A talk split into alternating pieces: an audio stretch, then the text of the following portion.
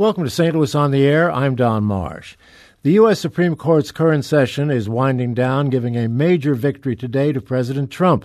Lots of rulings in the books, with more likely. As usual, the docket was crowded, covering a broad spectrum of issues, including voting, discrimination, privacy, and more. We'll take a closer look with attorneys Bill Freivogel, journalism professor at SIU Carbondale. Barbara Smith is joining us for the first time. She is an attorney with the Bryan Cave Law Firm, a former clerk for Supreme Court Justice Samuel Alito, and an adjunct professor of law at Washington University. Greg Magarian is also a professor at the Washington U School of Law, and he clerked with former Supreme Court Justice Paul Stevens. Thank you all so much for being with us. Great to have you. Thank you. Thank Not you. much to talk about today. wow, what a busy, uh, uh, busy week, uh, certainly in the uh, legal world. Greg, let me start with you. Big victory today for President Trump, uh, thanks to the Supreme Court. Yeah, so the court upheld the uh, final iteration of the restriction uh, on entry to the country by people from list of nations, predominantly Muslim nations. This was challenged uh, as a uh, an excess of presidential power, uh, and there was also an argument that because most of the countries on the list were majority Muslim countries, this violated the uh, Establishment Clause violated uh, religious liberty principles. And there are two big takeaways, I think, from the decision today. One is that the court majority, this is a 5 4 with the conservatives in the majority and the liberal justices in dissent.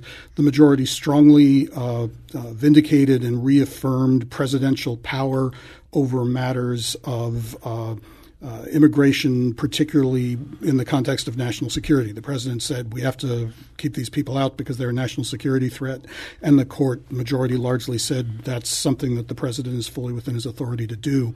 The other interesting takeaway that I think ties into some of the other cases this term has to do with the uh, religious liberty challenge. Uh, the argument was Trump was really trying to discriminate against, against Muslims here, and the majority said we don't see evidence of intent to do that. And there's an interesting strand running through some of the voting cases, the big First Amendment case today. A lot of these cases turn on analysis of the intent of governmental actors, and the court uh, is applying a very uh, fine grained, or if you're more cynical, a very manipulable approach to analyzing intent that uh, has led all these cases to kind of come out in, in sort of the same direction. So it's an interesting analytic piece of what's going on in uh, these Barbara, cases. Oh, excuse me, Greg. Uh, Barbara, it, it's not a Muslim ban, then. That's what the court has decided. Was it the fact that two other countries were added to this uh, in the third uh, iteration of this uh, of this proposal did the trick on this? Well, I certainly think it was uh, it was relevant that you had Venezuela and North Korea as part of the list of countries uh, from whom people were excluded. But more importantly, I think what the court said is that this is this may be an important and interesting public policy question, and it obviously gets people's political feathers up. But as a matter of law, it's a pretty straightforward analysis. This is an area of constitutional and statutory law in which the president has broad authority, um, and the court affirmed that uh, that authority in the decision today. Mm-hmm. Bill, um, what's your take on this? And has, the president has reacted apparently. Uh, yes, apparently he has uh, told reporters that it's a vindication. Um, you know, the the court uh, upheld uh, the third version of the tra- travel ban. Um, the the uh, initial two had been uh, also thrown out by the by the lower courts. Um, it, it, part of the rationale that the chief justice gave uh, for upholding this version was uh, a number of the uh, improvements that were made between the first ban uh, announced a few days after the inauguration and the uh, the third version of the ban, which I guess was announced maybe last uh, September. Um, you know, he pointed out that. Um, and, and the, the, the chief justice simply said that the president has got broad authority here. There's a rational reason uh, to, for the president to uh, decide that there are certain countries that need to improve.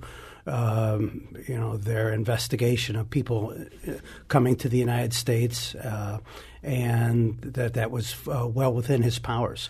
Uh, you know, it's interesting that there was a lot of discussion about the various tweets and and public statements the president made. Uh, the, the, chief justice went through those in in some detail uh, but then said, you know, it's not up to us to decide whether this is good policy or not, um, and uh, it's it's just whether it's within the president's constitutional authority, and it and it is here. Uh, it's interesting. I thought that one of the justices uh, in the majority, Justice Kennedy, uh, you know, is often viewed as being sort of roughly in the middle of the court ideologically. Um, said it was even more um, that, that, just because the president has authority to do it doesn't mean that the that, that actually gives more reason that the president should abide by his oath of office to defend the Constitution and um, and, and, suggested that statements about uh, that reflected any kind of religious animus were, wouldn't be appropriate. Mm-hmm. Greg, does this mean that he can add other countries uh, to this ban if he chose to do so, just willy nilly? Uh, I don't know about willy nilly, but the court applied a very lenient standard of review to the president's decision to, to do this, and, and so it certainly seems like he would have great latitude to make similar decisions about other countries. He has to provide some rationale, but the basic flavor of this opinion is if the president says there's a national security threat from people entering from country X or country Y, the president has authority to make that decision. Just uh, unilaterally make that decision. Yeah. Okay. Anything you want to add about this, uh, Barbara? I would just say I think that uh, the court's decision is consistent with what the text of the INA itself says, uh, which which does give the president that wide authority to determine whether or not people should be admitted to the country. And to the extent Congress disagrees with that decision, you know, it obviously has the ability to amend that law. We uh, have more Supreme Court decisions to talk about, but I wanted to get to another big issue that uh, a lot of folks are discussing these days, and that is the due process question that has arisen with regard to the president's uh, feeling that he can just uh, send people who come into this country illegally right back home without any kind of court appearance. Your take on that, Barbara? Uh, well, in the in the context of the executive order on immigration, I think you know the court went out of its way to say that constitutional rights don't attach to people when they when they are abroad before they come to the country. So there wouldn't be a due process concern with that. Obviously, a much different analysis in the context of crossing, for example, the southern border once you're already on U.S. soil. Then the due process analysis is, is different. So, isn't it uh, been established that someone who is in physically in this country uh, is entitled to due process? Yes, I mean e- even even in a, a, much more fraught context, uh, one of the recent. You know, 10 years ago now, but context in which this arose was some of the enemy combatants cases about whether uh, people who were being detained uh, in the U.S. or in Guantanamo had certain kinds of rights to judicial process. And, you know, that's a, a lot more hot button issue than ordinary immigration border control. But even there, the court uh, stood up to the administration at that time and said, no, you can't deny legal process to people when they're in the territorial jurisdiction of the United States. And there are certainly prior uh, immigration related cases that establish the same thing. So uh, I, the president is, is not on solid ground to say that we can just eject people from the country without process. And I have a feeling uh, that even this Supreme Court would, would probably resist that that kind of move if he tried to implement it. Bill, so, are, go ahead. Well, I was just going to say so if a person's in the United States, then the 14th Amendment, which has due process mm-hmm. in it, uh, and, and the Fifth Amendment, which also has that promise, apply. Uh, and it applies to persons, not just citizens. Uh, but but mm-hmm. still, you know, it's the process due and and there's not necessarily as much process due to a person stopped right at the border as there is for a person who has you know been resident in, in the country. So there are these. There is a there is a law that uh, provides for expedited removal, uh, and um, uh, so you know that would be an authority the president could try to rely upon to remove uh, people without immigration hearings. Well, there are a lot of immigration attorneys down along the border with Texas. I imagine that somewhere along the line they'll be taking this uh, this issue to court. Wouldn't you? Wouldn't you agree? Okay, let's uh, let's move on. There's so much to talk about today, and and Bill, I'll come back to you with regard to what else happened uh, in the Supreme Court today. They were busy.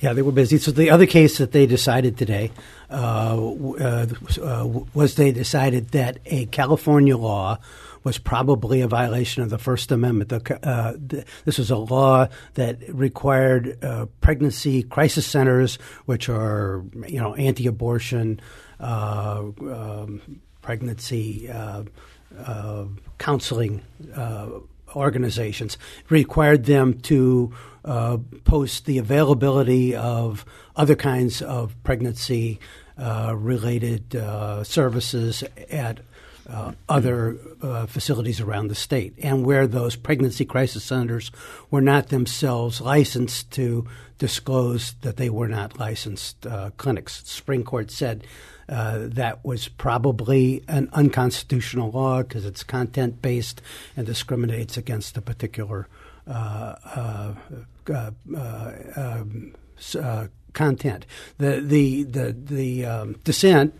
Uh, uh, by I believe it was Justice Breyer uh, said that well you know how how how is the court going to distinguish this from a lot of state laws that's that require particular statements to be given to women considering abortions.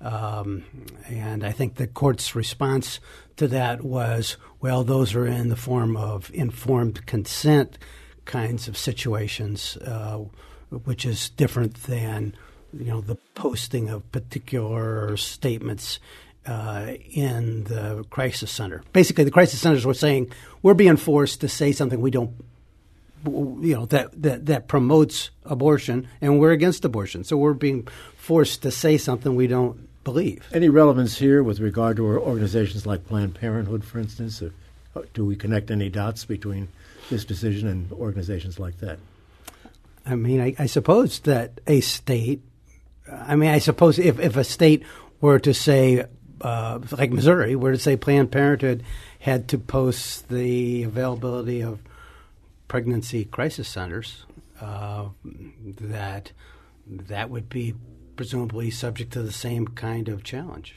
Or the, there was another piece of the California law that I think you mentioned this that required uh, if these centers are providing medical services or services in the nature of, of medical care and they weren't licensed as medical facilities, they had to post that as well. The court struck down or, or, or, said that that was likely a First Amendment violation as well. I could imagine Planned Parenthood in the services they provide uh, could be subject to some kind of similar state requirement saying we are not this, we are not that. It, the thing with the distinguishing the informed consent uh, requirements the court in this case drew a, a strong distinction between Uh, regulation of doctors, clinicians, people who are actually providing medical care, which is, in the court's view, substantially okay in a lot of circumstances. But the court said this California law wasn't that. This California law was requiring the facility to make certain statements about itself and about other care opportunities.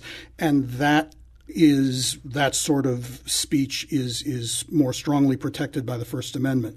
So, if you're a doctor, the state can make you say certain things. If you are a facility that provides counseling, certain services, the court said you can't be made to say uh, what California wanted these these facilities to say. I have to take in a break in a moment, but Barbara, let me ask you: Does this ruling today Cal- on the California situation give us any hint as to where the Supreme Court stands on the overall issue of abortion?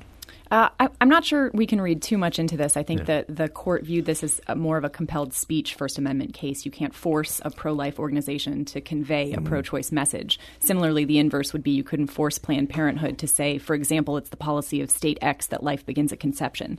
Um, that would be the kind of cons- compelled speech analysis mm-hmm. the court might run in a case like this. Less so the sort of due process abortion rights analysis you'd see in other types of abortion cases. Okay. Well, we'll move on to something else when we continue, but we do have to take that break. We'll do it now. This is our legal roundtable day. Back in a moment. This is St. Louis on the Air on St. Louis Public Radio, 90.7 KWMU. Thank you for listening to this St. Louis on the Air podcast supported by University College at Washington University with undergraduate and graduate programs part time evening and online. University College at Washington University, offering world class education within reach. And welcome back as we continue our legal roundtable panel discussion. Okay, let's go to another one of those Supreme Court decisions of the last couple of days. Barbara, I'll start with you on this, and that is the um, sales tax on online purchases.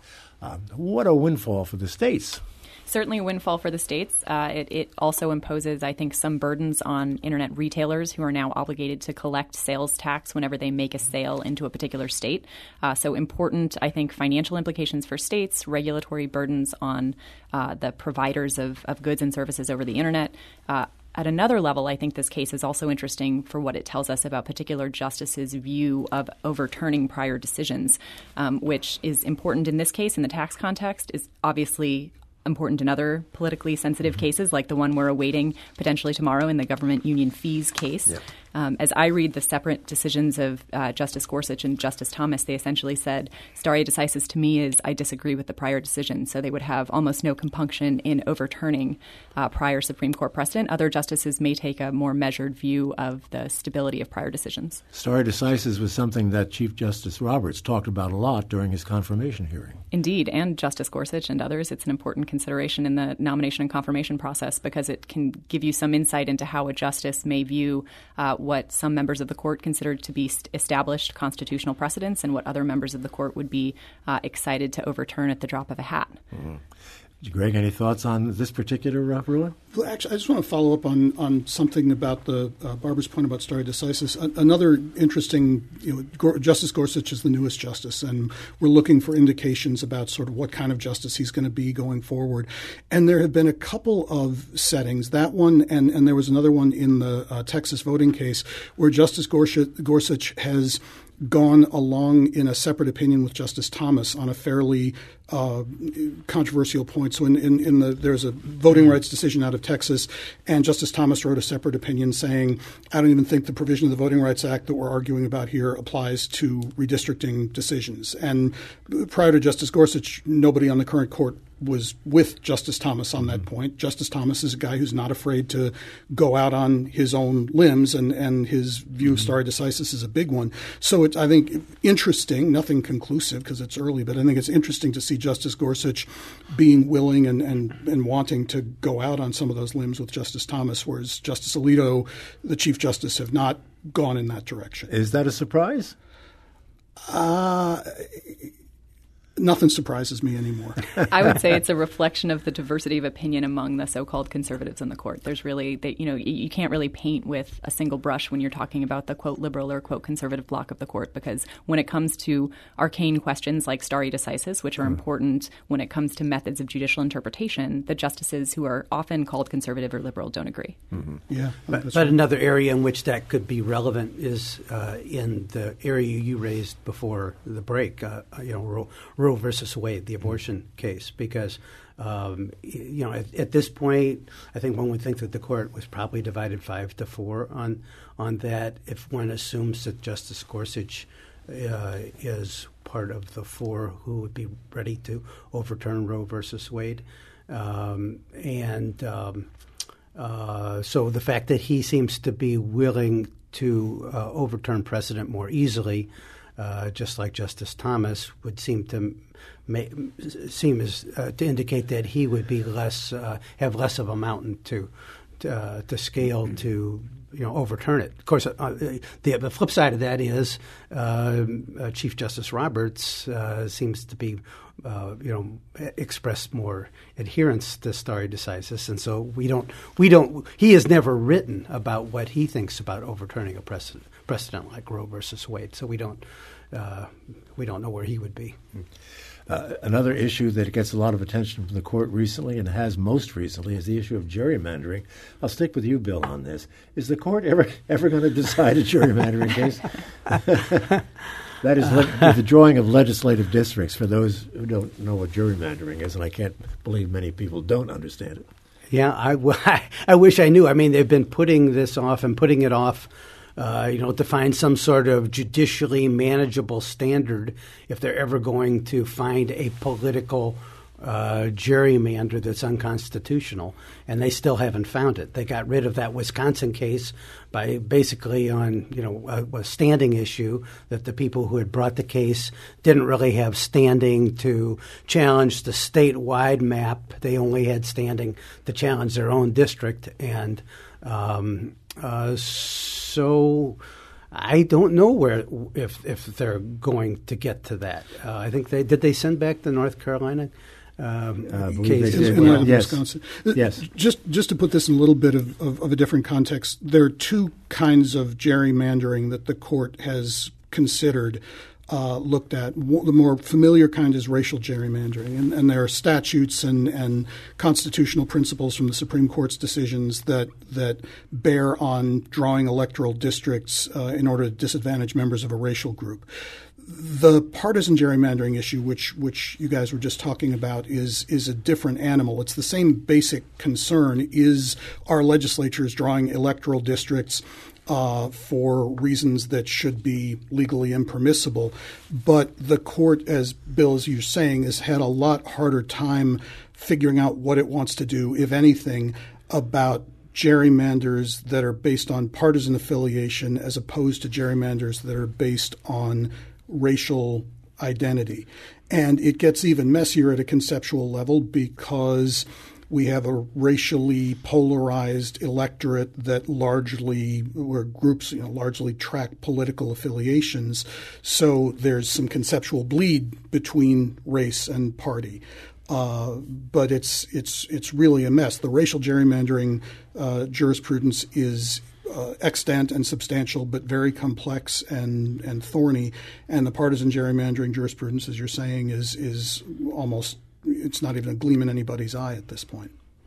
Barbara, when when a case is thrown back to the lower court, what exactly does that mean? Is that sort of an admonishment of some sort that the lower court didn't do its job or that it has to review it and maybe come up with a different conclusion? I don't think most people understand what that actually involves. Sure. Well, it obviously depends on the particular opinion that the court issues when it sends the case back to the lower court. Often the court will say, We think you got the analysis wrong. And so, lower court, in the first instance, we want you to rerun the legal analysis according to the factors that we think are constitutionally required or required by statute. Uh, in other cases, it may simply say, You did it wrong, send the case back and leave it to the lower court to decide how to fix it. Um, but that, that happens routinely with, with cases before the court. The lower court must not be real happy when that happens. I guess it, I guess it depends. um, I think you often see cases where lower courts express frustration with the state of Supreme Court precedent and invite the court to weigh in to, to give it guidance on how the case should move forward. And then when, when the court does that, obviously lower courts welcome that guidance because it enables them to more faithfully uh, follow the law. Of course, oftentimes the court takes cases where one federal court of appeals disagrees with another. So you have areas of the country where the law doesn't apply in the same way, and so sending the case back to make it consistent is an important uh, value uh, of the rule of law. Uh, before we move on to some of the other issues, I, while the two of you are here, uh, Greg and uh, Barbara, um, you've both been there. You've been through this process. Give me some sense of what is going on right now. They've got one more day to go. Another one more decision is that, or do they have two more decisions to to reach? What's going on in the in the court building right now, Greg? You've been there a lot more recently, so you should speak to this.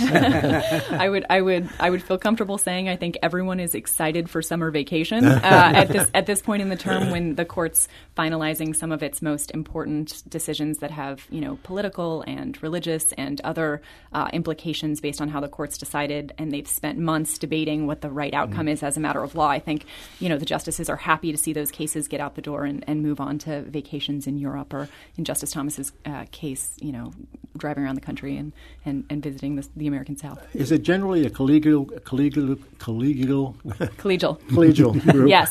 Thank you so much. Go ahead. I, I, would, say it, ha- it almost has to be um, because if you spend 30 years with the same eight colleagues, um, it's important that you get along. And so, well, you know, while the court may disagree, even disagree quite strongly about important question, questions of constitutional law, uh, at the end of the day, the justices, I think, have quite a warm relationship with one another. That doesn't doesn't mean they're not excited for the end of the term, but uh, but they but they do have a good relationship. Greg, you want to add to that? Just one thing that people might not be aware of. One really simple inside baseball thing. You know, all of these really contentious 5 4 decisions tend to come down right at the end of the term, at the end of June. And if people are paying attention to that, they might wonder, you know, what's going on here? Is this the court trying to cultivate a flair for the dramatic or something? But it's a really mundane thing. These are opinions, these are uh, cases where uh, there's always a dissent. Uh, there are often multiple opinions. The majority opinion and the dissent are often uh, longer and more involved than in less contentious cases because there's more fighting and, and, and more sort of ground to defend. So what's happening here is these cases come down last because they take the longest to write. And it may be in a given case that the majority opinion was done two months ago, but you can't hand down the decision until the dissenting opinion is done. So that's what's going on with, with the timing of these hot cases. And what is the role of the clerks throughout all of this? The clerks uh, are usually in different ways with different justices, but the clerks are involved in the drafting of the opinions. The justices are driving the train for sure, but the clerks are are doing some of the legwork. The justice, you know, may do an initial draft and then say to the clerk, "Fill in some sections. Here's what I want it to say." Uh, the justice may say to the clerk, "Here's what I want to say. Take a first crack at it." But the clerks have been doing uh, a lot of writing and, and also have been involved in sort of interchambers communications. The justices don't, at least back in back in my day, the justices didn't always you know, kind of walk down the hall and say, "Hey, how you doing?" Often the clerks would sort of be emissaries to kind of talk about, "Hey, your boss is making this point in this opinion. Would she be comfortable doing this thing differently?" So some of that has been going on. And I think it's important to remember the other thing that the court is doing now is not just releasing opinions from the most recent term; it's also considering what cases to take mm-hmm. next term, mm-hmm. um, and that's a process that goes on throughout the year and, and doesn't end simply because you've wrapped up the prior term. So that that's work that continues. Do the clerks get the summer off too? well, uh, t- traditionally the clerks change over uh, oh, in June, July, and August, so a new a new crop would, would come in to handle the next the next term's cases. So tomorrow we should get the one of the most important decisions, the one from uh, that, that, originates out of Illinois, um, on whether or not government uh, employee unions uh, can have required uh, checkoffs to pay for bargaining, uh, the bargaining costs um, of the, of the unions. Uh, and I think it's it's um, you never can be sure what the Supreme Court will do. It seemed to be on the verge of uh, saying no, you can't have that kind of mandatory checkoff. Uh, that's a violation of the First Amendment rights of the of the employee. Um, they seemed to be on the verge of that before Justice Scalia died. Uh, and they, you know, if uh, Justice Gorsuch is where Justice Scalia was on that, they would seem to have the five votes to overturn a precedent. We were talking earlier about overturning a precedent. They would be overturning a specific, um, you know, what maybe forty-year-old or fifty-year-old precedent uh, in order to say this violates uh, the First Amendment and, and, and government employee unions cannot have that kind of mandatory checkoff. What could this mean to uh, right to work? Does it have any bearing at all on that? Same kind of issue with regard to the ability of uh, of workers to not uh, to pay or not to pay uh, union dues. Right. Well, right to work in general applies to uh, um, unions in the private employment yeah. setting. Uh, so it's a different it's a different legal question. There's also, I think, a distinction between uh, a state law that requires you to join a union or in a right to yeah. work state gives you the ability to opt out of joining a union, yeah. and the question that's really squarely presented in this particular union case, which is if you're not a member of a government union, can the union still compel you to pay union dues? Uh, so that's the First Amendment question presented yeah. in, in the case that should okay. come out tomorrow. All right. All right. Let's move along now to another uh, Supreme Court ruling. The uh, purging of the uh, voter rolls in Ohio is a uh, is an interesting case. It's ruled five four that Ohio's method of removing names from its voter rolls does not violate federal law. People essentially have a couple of years if they haven't voted to uh, to uh, prove that they are in, uh, eligible voters and that sort of thing. How do you look at this? Who has a thought, Greg? I think it's a pretty important case on a practical level. There's a federal statute that says states may not uh, exclude people from the voting rolls based solely on the fact that that the voter misses an election or any number of election cycles. Uh, but federal law also allows states to uh, take measures to maintain accurate voter rolls. And what Ohio did was was to sort of skirt the edge of that line. They would send out uh, uh, postcards to people who didn't vote, say, return this postcard, and if the voter didn't return the postcard, uh, the state would then strike the, the voter from the voting rolls. And the, the challengers to what Ohio was doing said this is a paper thin you know, sort of obfuscation and, and uh, doesn't really satisfy the federal law. So it was a statutory interpretation case, not a constitutional case. And uh, another 5 4 conservative liberal split. And the majority, the conservative majority, said, uh, reading the statute, Ohio is within the letter of the statute to do what they did. Um, dissenters said this is a, a, very sort of flimsy pretext for essentially striking people who didn't vote. The reason all of this matters politically is because Democratic leaning, liberal leaning voters tend to be the ones who are more likely to miss election cycles. Uh, just based on demographics and what we know about voting. So, the green light that the Supreme Court has given for Ohio's practice is one that a lot of other states, particularly states with Republican controlled legislatures, uh, are likely to avail themselves of because it's politically beneficial. Mm-hmm.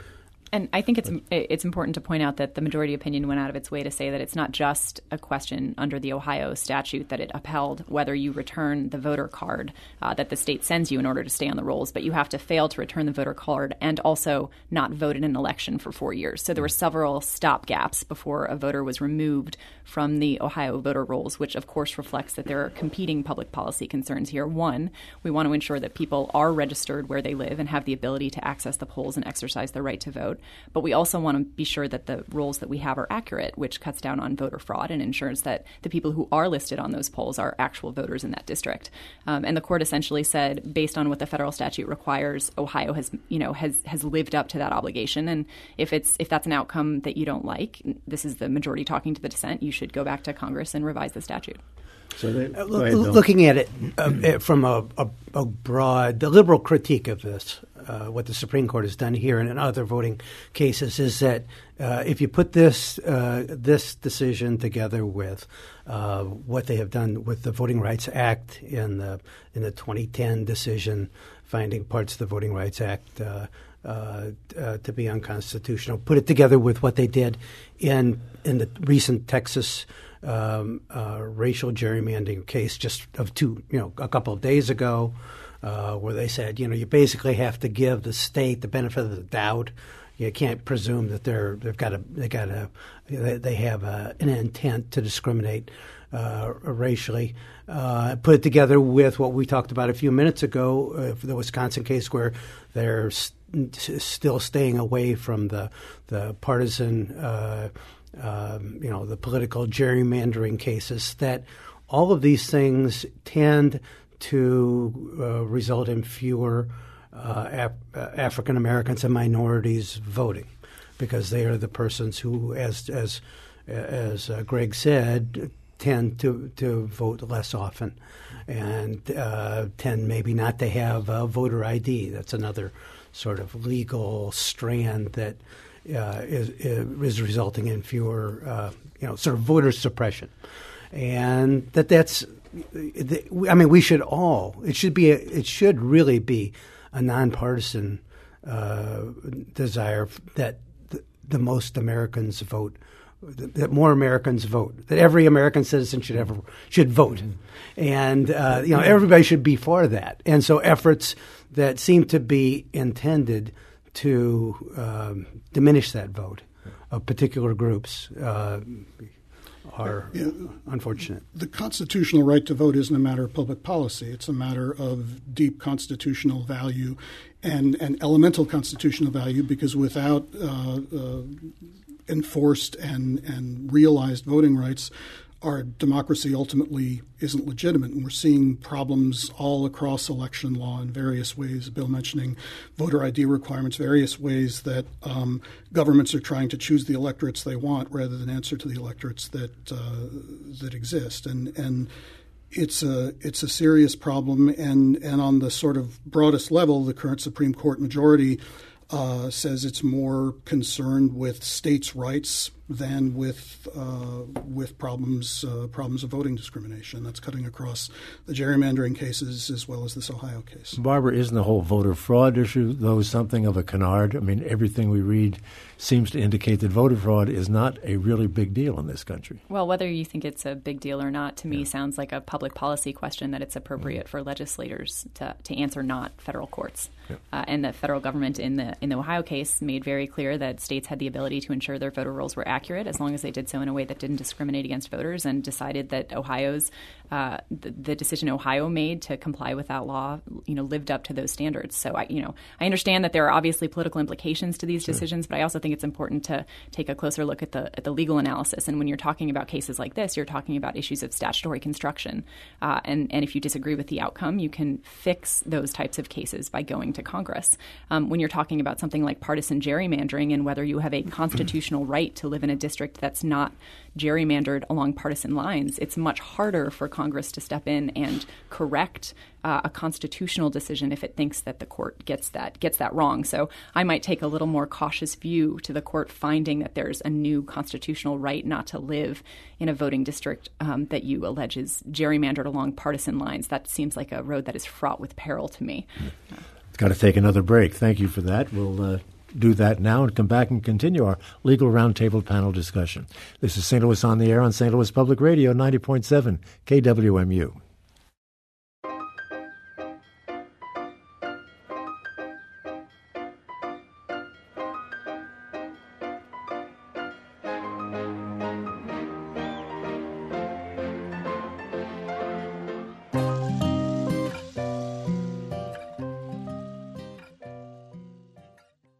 Welcome back as we continue our legal roundtable panel discussion with Bill Freivogel, Barbara Smith, and Greg Magarian. Okay, a couple more SCOTUS things, Supreme Court things to discuss here, and then I want to get to some local issues. Uh, the cell phone records case. Who'd like to take that? Rule that police typically need a search warrant before trying to track a person's past movements via their cell phone. Thoughts?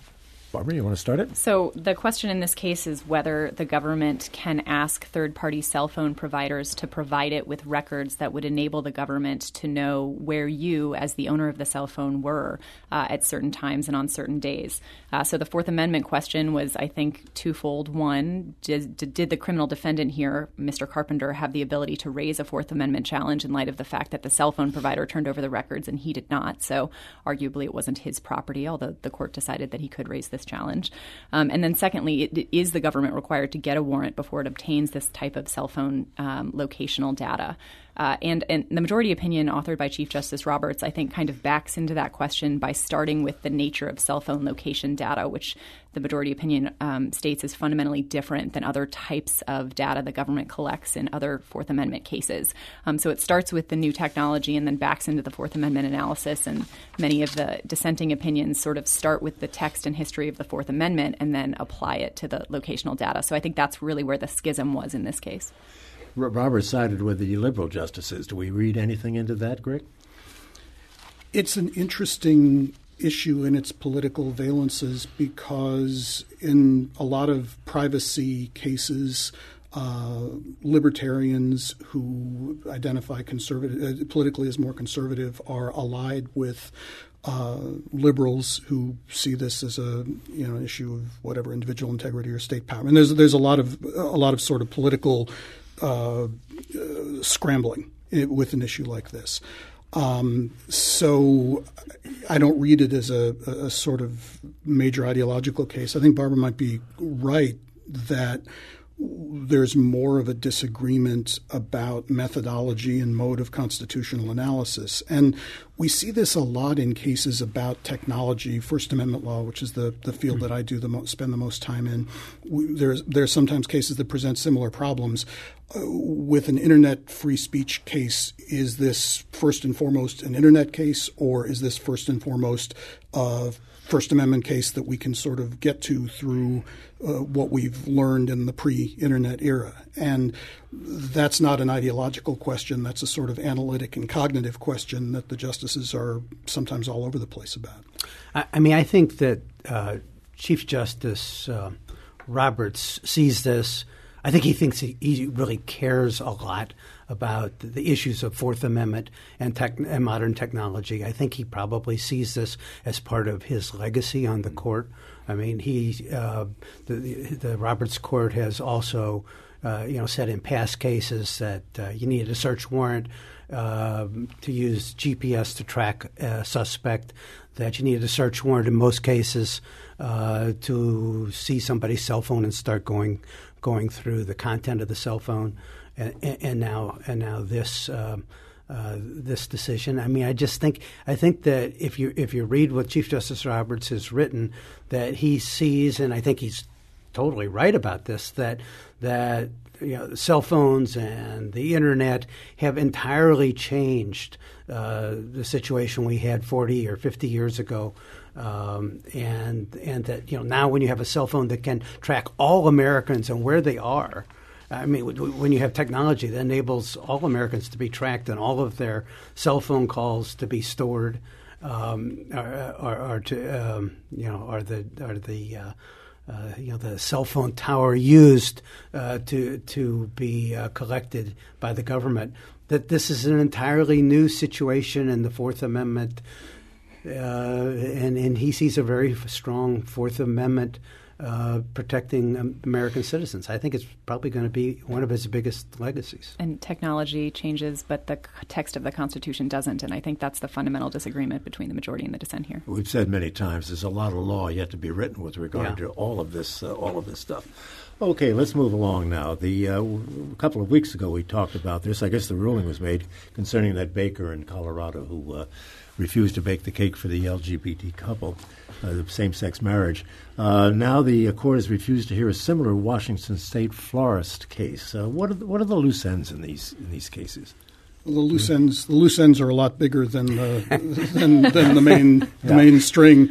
Uh, there is an issue here that the court I think is going to have to decide ultimately about the relationship and conflict, arguable conflict between uh, claims of religious conscience uh, and states' policies of uh, requiring equal access to uh, public accommodations and, and, business offerings without regard to, among other things, sexual orientation.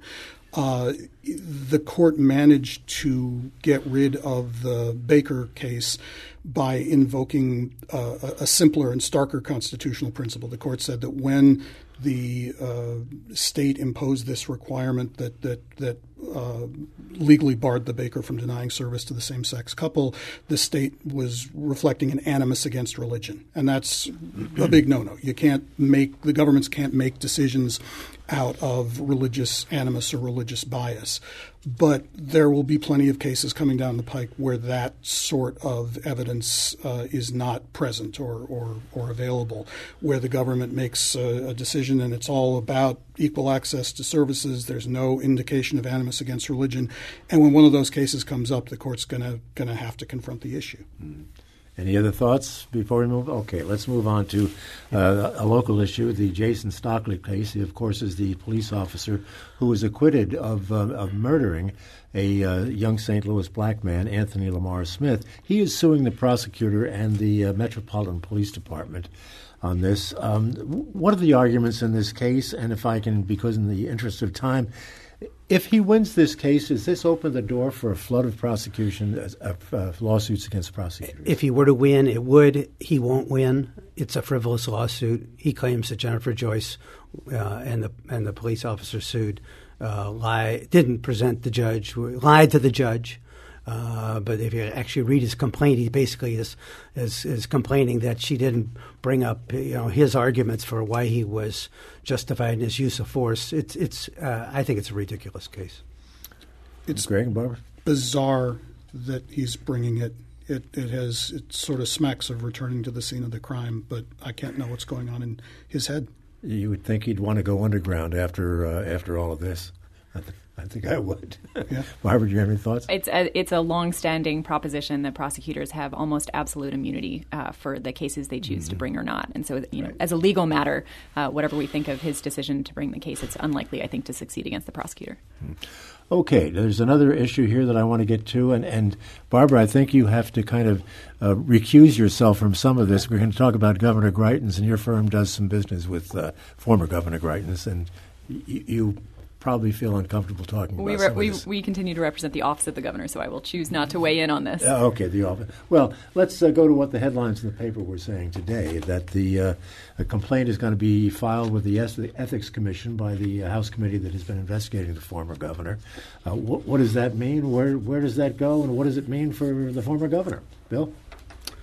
Well, I guess I guess I don't really know exactly where where it goes. Um, I mean, I think the Ethics Commission uh, will, you know, will consider it. Could bring, and I guess could bring an ethics complaint against uh, a, a, former public official.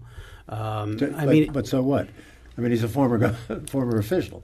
Well, yeah, I think at this point, uh, I mean, the reason I am at least glad that uh, that Barnes is passing us on to the ethics commission is that I, I think it would have been unfortunate for uh, him to resign and everything to go away, and for him to be able, for the for Greitens to be able to claim, look, guys, I never really did anything wrong. Uh, you know, this was just a conspiracy against me.